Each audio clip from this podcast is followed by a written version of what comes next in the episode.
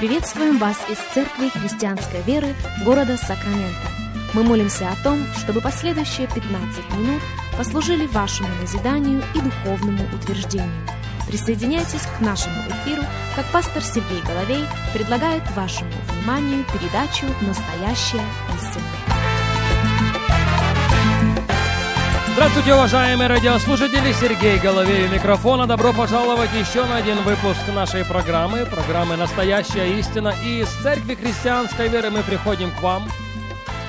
Рады возможности встретиться вместе с вами, рады возможности провести вместе с вами последующих несколько минут, как сегодня мы продолжаем наш разговор на тему очищения храма. Наш базовый текст остается тем же, а именно Евангелие Марка, 11 глава. Если у вас есть возможность открыть Библию вместе с нами, будьте добры, сделайте это. Евангелие Марка, глава 11 и стихи 15 и 16. «Пришли в Иерусалим. Иисус, войдя в храм, начал выгонять продающих и покупающих в храме и столы миновщиков, и скамьи продающих голубей опрокинул. И не позволял, чтобы кто пронес через храм какую-либо вещь. Именно на этот стих мы обращаем наше пристальное внимание. И не позволял, заметьте, не написано «и не позволил», но сказано «не позволял», чтобы кто пронес через храм какую-либо вещь. Мы уже говорили об этом и говорили неоднократно, что ряд исследователей Библии полагают, что Иисус очищал храм два раза. Первый раз это произошло в самом начале его служения.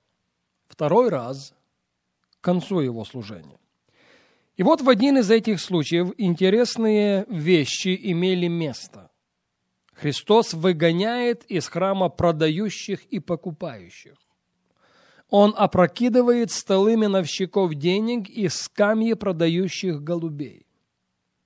И не позволял. Мы уже цитировали этот стих. Марка 11:16. Не позволял никому пронести через храм какую-либо вещь. Один из переводов говорит, что Иисус не позволял пронести через храм Послушайте, личные вещи. Невольно возникает вопрос, почему он ревнует именно об этом? Знаете, какое место Писания вспомнили ученики, когда Иисус очистил храм, согласно версии евангелиста Иоанна? «Ревность по доме твоем снедает меня». Согласитесь, проходящие по случаю и без случая через храм люди, и при этом проносящие через него вещи создают шум, создают много шума. Видите, после того, как Иисус очистил храм, он увидел острую необходимость в том, чтобы там, в храме, учить. Я повторю это еще раз. После того, как Иисус очистил храм, он увидел острую необходимость в том, чтобы там, в храме, учить. И подтверждение этого мы находим в записях евангелиста Луки. Еще раз, Евангелие от Луки, 19 глава. И в 41 стихе мы читаем такие слова. «И когда приблизился к городу, то, смотря на него, заплакал о нем и сказал, «О, если бы ты хотя всей день твой узнал, что служит к миру твоему, но это сокрыто ныне от глаз твоих. Ибо придут на тебя дни, когда враги твои обложат тебя окопами и окружат тебя, и стеснят тебя отовсюду, и разорят тебя, и побьют детей твоих в тебе, и не останется в тебе камня на камне за то, что ты не узнал времени посещения твоего и войдя в храм, следите, пожалуйста, за этим, Христос предсказал Иерусалиму, Христос предсказал Иудее, Христос предсказал храму, в частности, что произойдет. И сразу после этого направляется в храм. 45 стих, Луки 19, 45. «И, войдя в храм, начал выгонять продающих в нем и покупающих, говоря им, написано «Дом мой дома молитвы наречется». Но вы сделали его вертепом разбойников. Он обличает их. Он обличает их и использует при этом слова из книги пророка Исаии.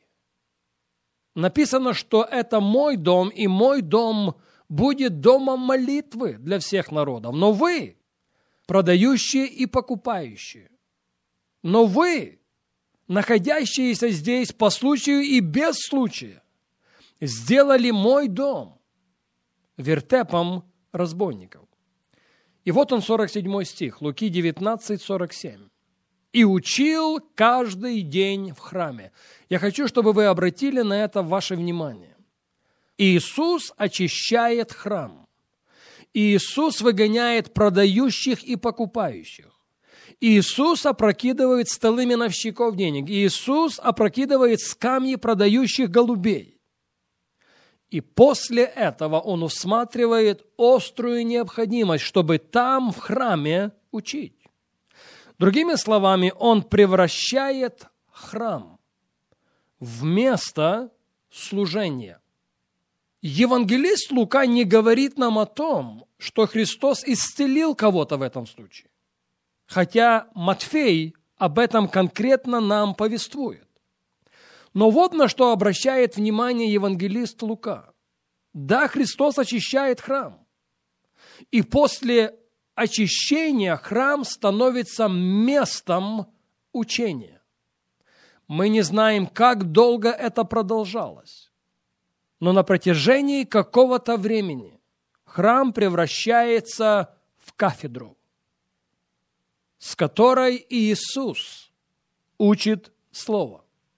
Переходим в 21 главу Евангелия Луки. Евангелие Луки, 21 глава, 37 и 38 тексты. Днем он учил в храме, ночью, выходя, проводил на горе, называемой Елеонской. Днем он учил в храме, ночи проводил на горе, называемой Елеонской.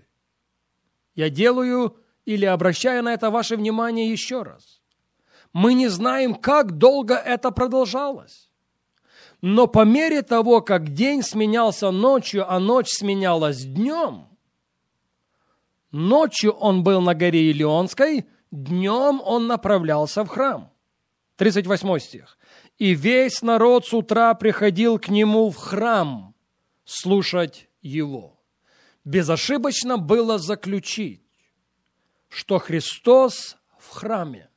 Христос учит, Христос наставляет, Христос вдохновляет.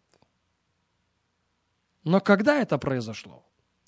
Это произошло после того, когда храм был очищен.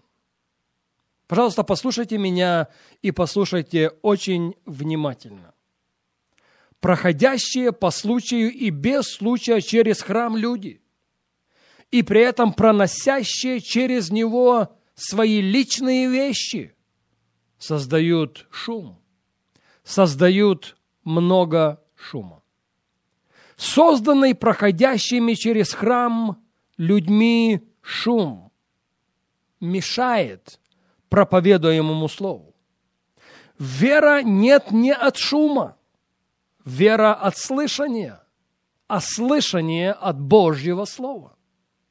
Библия нам конкретно говорит о том, что мы с вами, искупленные драгоценной кровью Иисуса Христа, являемся храмом живущего в нас Святого Духа.